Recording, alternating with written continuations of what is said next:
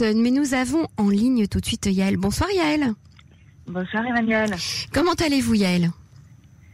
Ah bah soulagé, Emmanuel, soulagé. Euh, D'abord, on va avoir enfin une semaine de vacances à la Knesset puisqu'on nous a annulé entièrement euh, les vacances parlementaires cette année, donc on est quand même un peu fatigué. Mhm. Et puis surtout ce matin, il y a eu à la commission de l'éducation euh, un vote assez important euh, sur un débat euh, sur un sujet qui nous tient énormément à cœur, dont j'ai parlé euh, bien des fois depuis un an Tout et dont j'avouerai euh, modestement que j'ai euh, euh, beaucoup, beaucoup, beaucoup euh, poussé et briefé le député pour lequel je travaille pour, pour qu'il promeuve le sujet et il l'a fait.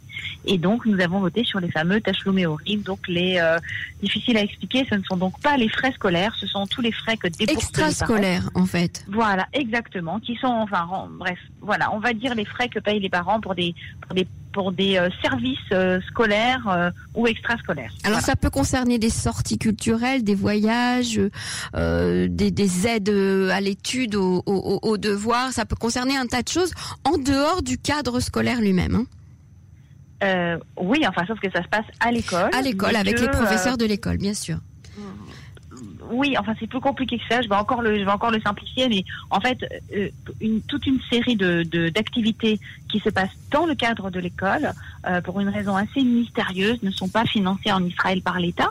Euh, aussi bien les activités culturelles, par exemple, comme une sortie euh, au théâtre euh, ou le Mhm. fait de rencontrer un écrivain, ou vous savez tout ce qu'on peut faire, la musique. Mhm. aussi bien ça que le, la fameuse excursion scolaire euh, annuelle ou les excursions en cours d'année qui en Israël sont particulièrement importantes, mais aussi les livres scolaires, mais aussi les cotisations pour les associations de parents d'élèves, euh, mais aussi les, euh, le système Shelar euh, d'excursion de découverte du pays euh, qui dure pendant toutes les années de collège.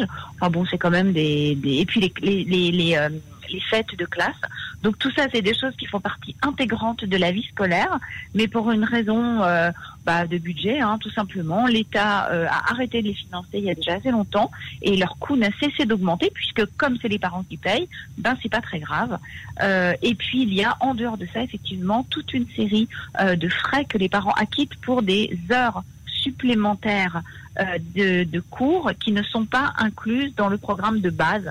Donc que ce soit des heures d'enseignement religieux dans les écoles religieuses ou des heures de renforcement pour le bac ou des heures, vous savez, comme on en a euh, parfois dans les écoles de, bah, de yoga ou de, ou de cuisine ou de, Mhm. vous savez, il y a toutes sortes d'activités, voilà, qu'on appelle les talanes, donc euh, c'est-à-dire les, les, euh, les programmes d'études supplémentaires. Donc il se trouve, comme on l'avait euh, expliqué plusieurs fois, euh, que euh, ces sommes ont enflé hors de toute proportion, qu'aujourd'hui les, les frais scolaires de base représentent plus d'un milliard et demi de shekels, et les frais dont j'ai parlé, les heures supplémentaires d'enseignement et encore toutes qui ont créé une quantité de catégories mais inouïes, représentent euh, encore 4 milliards de shekels. Donc les parents israéliens font partie dans le monde euh, des parents qui dépensent le plus à titre privé pour un système public. Voilà, c'est un petit peu étrange, mais c'est comme ça.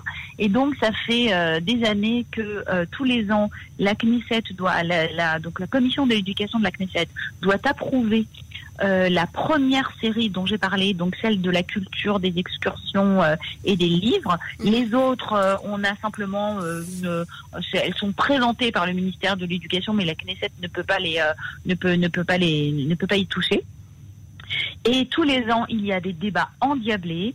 Euh, le directeur, le président de la commission euh, annonce que ça suffit, euh, il faut mettre fin à tout ça. Et tous les ans, la commission de l'éducation vote ses frais.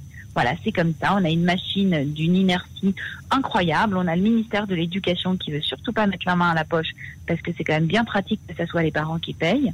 Et puis on a toute une série euh, des fameuses intéressantimes dont je parle souvent. Donc ça veut dire que euh, moi je peux vous dire qu'on est harcelé depuis euh, des semaines euh, par des coups de fil, des acteurs de la culture, des acteurs des, du, tourisme, du tourisme scolaire, les sociétés d'autocars et le Reshut Ateva Verganim, c'est-à-dire l'autorité des parcs nationaux et les fameux madrichim, les fameux guides touristiques qui nous appellent pour nous dire qu'on va les mettre sur la paille. Euh, et euh, bon voilà, nous on essaye d'expliquer que c'est plutôt à l'État de payer ces de payer ces, ces prestations qui se situent dans le cadre scolaire. Euh, et donc ça a été une bataille très très très très rude contre le ministère de l'Éducation. Donc pour tout vous dire, ce qui s'est passé, c'est que euh, le président de la commission, donc Ram Shefa, pour qui je travaille, a simplement, euh, on a essayé de rentrer en, en, en, négociation avec le ministre de l'Éducation, euh, Yoav Galant, qui a refusé. Je vous, je vous, envoie un petit peu dans les, je vous amène un petit peu avec moi dans les coulisses. Mm -hmm. Donc ça fait plusieurs mois que ça dure. Euh, il nous a dit que ça l'intéressait pas du tout. Et donc en fait, ce qu'a fait le député Ram Shefa, c'est qu'il a donc dit qu'il ne réunirait pas la commission tant que euh, il n'y aurait pas une proposition du ministère de l'Éducation. Voilà. Donc en fait, pendant ce temps-là, la pression des écoles est montée parce que, en particulier, tant que euh, le coût des livres de classe n'est pas approuvé par la commission, les écoles n'ont pas le droit de réclamer aux parents cet argent bien qu'il y ait des nombreuses écoles qui l'ont réclamé. Euh, et donc, en fait, les directeurs d'école étaient quand même très embêtés. Et, euh, et finalement, le ministère de l'Éducation est venu avec une offre qui n'était pas satisfaisante. On a réuni la commission une première fois, une deuxième fois, une troisième fois et une quatrième fois. Euh, tout ça avec des, des, négociations en sous-main avec les différents acteurs de, cette affaire. Et finalement, et très, très appuyé aussi par l'Association nationale des parents d'élèves en Israël, qui fait vraiment un travail formidable. Et finalement, on a réussi à obtenir quelque chose d'assez incroyable euh, qui n'a jamais été euh, fait à la Knesset, puisqu'on a réussi d'une part à obtenir des réductions, euh, en particulier sur sur la culture. Oui, parce que ce qu'il faut que je dise, excusez-moi Emmanuel, ce qui est très important, c'est que l'argument sur lequel on s'est appuyé et qui a fait peut-être que les choses ont été différentes cette Mhm, année, mhm. c'est que déjà il y a extrêmement peu de parents qui ont récupéré euh, l'argent qu'ils avaient C'est payé la en question que j'allais vous poser. Voilà, qu'est-ce qui se passe Voilà. avec toutes ces sommes qui ont déjà été payées en début d'année euh, scolaire? Ah bah oui, bah, alors le ministère de l'Éducation a donné l'instruction aux, aux écoles de rembourser, donc on sait ce que ça donne. Une fois que l'argent est dans la poche des écoles, on- généralement on le revoit très très peu souvent. Il y a des écoles qui ont remboursé, il y en a qui ont fait des calculs fallacieux. On sait que cet argent euh, est très souvent utilisé pour d'autres usages que celui auquel il est destiné et qu'en Israël il y a très très peu de contrôle.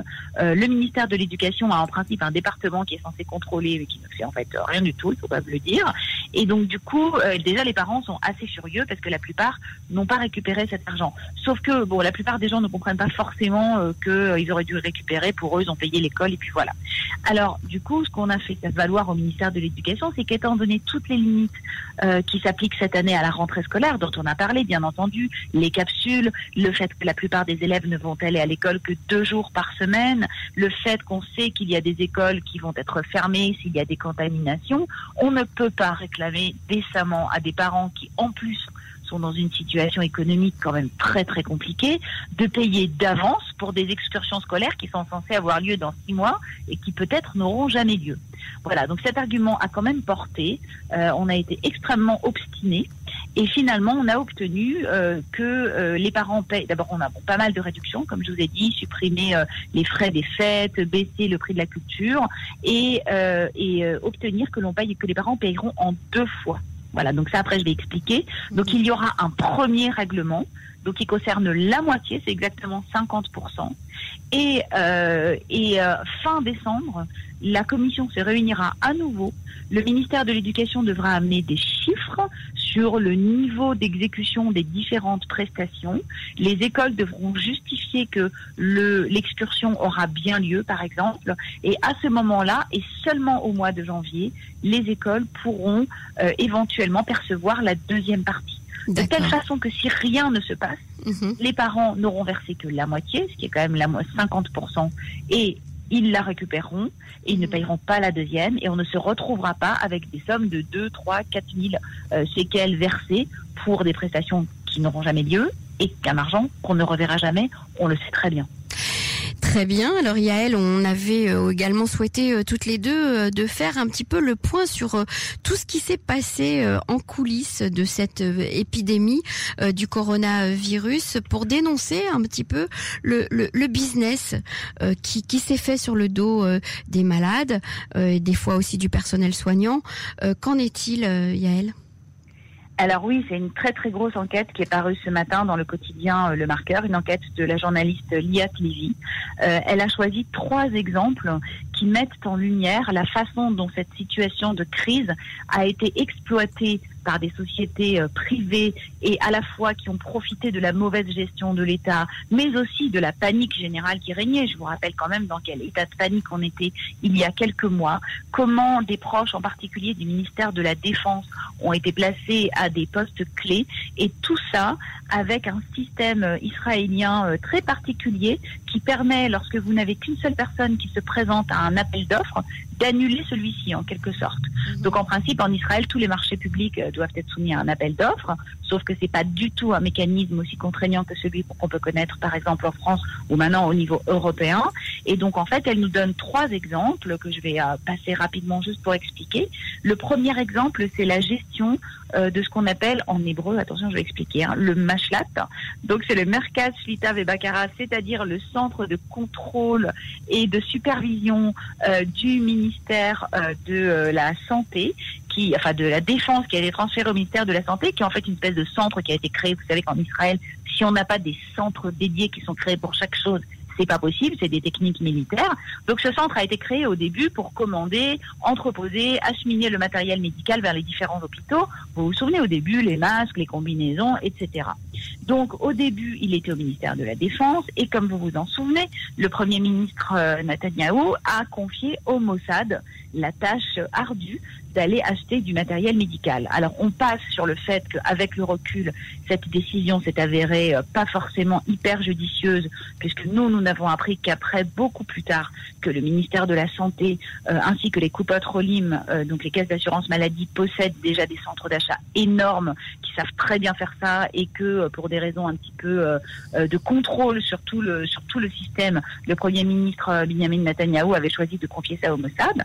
Mais donc ce fameux euh, donc ce fameux centre de contrôle, a été d'abord euh, donc au ministère de la Défense, puis il a été transféré au ministère euh, de la Santé, et ensuite, très très bizarrement, au mois de mai, sans aucun appel d'offres et sans qu'on sache pourquoi, il a été privatisé. Mhm. Il a été confié à une société privée qui s'appelle J&K Experts, qui bizarrement est dirigée par un ancien du Mossad qui a été chargé de l'achat de matériel médical, avec quand même un très très gros marché de plusieurs millions de shekels, qui a été attribué sans aucun, donc sans aucun appel d'offres, avec 17 salariés. Et aujourd'hui, c'est ce centre-là qui est responsable de commander, d'acheminer et de stocker tout le matériel médical pour l'État.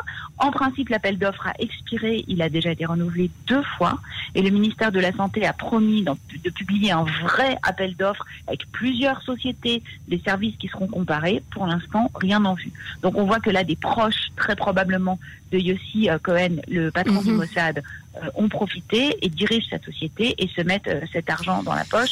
C'est quand même déjà pas génial. Encore un monopole. Mhm. Exactement. Le deuxième, c'est l'histoire des tests de Corona. Donc, Yuli Edashtan a publié un communiqué de presse il y a environ deux semaines où il a annoncé qu'Israël va encore augmenter sa capacité de tests. On souhaite arriver à 60 000 tests par jour pour un coût, entendez bien, de 4 milliards de shekels. Pour arriver à cet objectif de 60 000 tests, eh bien, le ministère de la Santé a décidé de euh, d'attribuer une fois de plus les marchés à deux laboratoires privés. Ça, ça peut se comprendre parce que quand même les laboratoires ont eu beaucoup de mal. Vous vous souvenez, on en a beaucoup parlé. Sauf qu'une fois de plus, on a eu droit à un appel d'offres très bizarre où les candidats euh, ont eu n'ont eu qu'une semaine pour présenter leur candidature, où il y avait des conditions, d'après ce qu'on a compris, très spécifiques et très particulières, si bien qu'on suppose que l'appel d'offres a été un petit peu quand même orienté et que la, deux sociétés l'ont gagné. La première, c'est la société, euh, vous savez, MyHeritage, dont on avait beaucoup parlé, hein, celle mhm. qui fait des tests, des, tests génétiques, euh, qui euh, donc a, a, gagné la moitié du marché, et l'autre, la société Neopharm. Et ce qui se passe, c'est que les, ces sociétés donc, ont reçu un énorme marché avec beaucoup d'argent. Elles sont donc en train d'engager à tour de bras des laborantins pour pouvoir effectuer les tests et leur proposent des salaires mirobolants de l'ordre de 18 à 20 000 shekels par mois, alors que évidemment tous les laborantins en Israël normalement sont des fonctionnaires du mhm. ministère de la Santé qui travaillent dans les laboratoires soit des hôpitaux, soit des coupes et qui gagnent en moyenne en premier salaire 8 000 shekels par mois. Vous imaginez donc le scandale auprès des laboratoires publics qui veulent se mettre en grève. La route des laboratoires fait savoir que euh, aurait dû leur donner le marché. Euh, on ne comprend pas très bien euh, si vous comprenez bien que si ces laboratoires ont les moyens de payer des salaires comme ça, c'est qu'ils ont reçu beaucoup d'argent. Une fois de plus, manque de transparence. On ne sait pas si les objectifs seront atteints. Et là, on voit une fois de plus comment l'État, euh, quand il ne sait pas faire quelque chose, privatise, mais pas forcément de façon intelligente. La privatisation, c'est pas du tout un mal. Mais encore faut-il que celui qui est l'opérateur ait des obligations. Ici, voilà, on privatise à tour de bras, c'est l'argent de l'État et c'est comme ça que ça se passe. Et la troisième exemple que je vais faire encore plus rapidement, Ouais. c'est les kits de tests sérologiques. Mais alors là, c'est encore pire. Vous vous souvenez, Emmanuel, on en avait parlé au mois de mars déjà. Mhm. L'État d'Israël a acheté au laboratoire Abbott, euh, laboratoire américain, 2 millions et demi de tests sérologiques. Personne ne sait pourquoi on en a acheté tant. Ils se sont, ils sont périmés que- ou pas? Ils sont tous périmés, Voilà. exactement. Donc ils sont périmés. Ils ont, on en a utilisé en moyenne, d'après une étude qui a été faite, le ministère de la Santé s'est bien abstenu de publier les, trucs, les, les données, mais en fait on pense que moins de 5% ont été utilisés. Ils sont donc entreposés euh, dans des entrepôts, on ne sait pas très bien où. Mhm. Vous savez qu'il y a une étude sérologique à Bnebrak qui a été faite, deux trois études de centres de recherche, parce que c'est pas euh, des tests pour savoir si on est malade, c'est des tests pour savoir comment le virus s'est répandu à l'intérieur de la population. Mhm. Donc on a en gros bah, 2 millions, enfin 1 million de tests qui ont déjà été livrés, qui vont être jetés à la poubelle. Hein. Il faut comprendre qu'ils ont été payés très très cher, ces tests, 20 dollars pièce. Et puis il y a un autre million qu'on a réussi à faire euh, rester aux États-Unis euh, pour qu'il reste un peu plus frais. Et en fait, le ministère de la Santé a inventé un truc où tous les jours, euh, on, on, on- comment on dit ça, on prolongeait artificiellement la durée de la durée de validité du test. Donc ils autorisaient quand même les labos à se servir de tests qui étaient déjà périmés, parce que sinon c'est tellement, c'est un tel gâchis que c'est terrible. Et donc on va les commander maintenant des tests concurrents en Chine. On ne sait pas très bien s'ils sont tellement meilleurs. Et une fois de plus, euh, quand l'État décide de jeter l'argent par les fenêtres ici, euh, il fait pas ça à moitié. Et c'est vraiment dommage quand on sait les problèmes de budget qu'on a, qu'on avait le temps de construire quand même un système un petit peu mieux administré. Et on se rend compte qu'il y a, oui, il y a du gâchis et qu'il faut certainement mettre en place euh, en Israël. C'est vraiment comme partout, comme au ministère de l'Éducation, la même chose. Des systèmes de contrôle et de Mhm. transparence. Tout à fait, quel gâchis, comme vous l'avez dit. En tout cas, merci d'être une lanceuse d'alerte, hein, euh, Yael, parce que c'est c'est un peu ce que vous faites aujourd'hui en, en, en tirant la, la sonnette d'alarme sur des, euh, on va dire, des mauvais fonctionnements euh, des institutions euh, israéliennes. Merci, on vous retrouve la semaine prochaine. Une bonne soirée pour vous, Yael Ifra. Merci Emmanuel.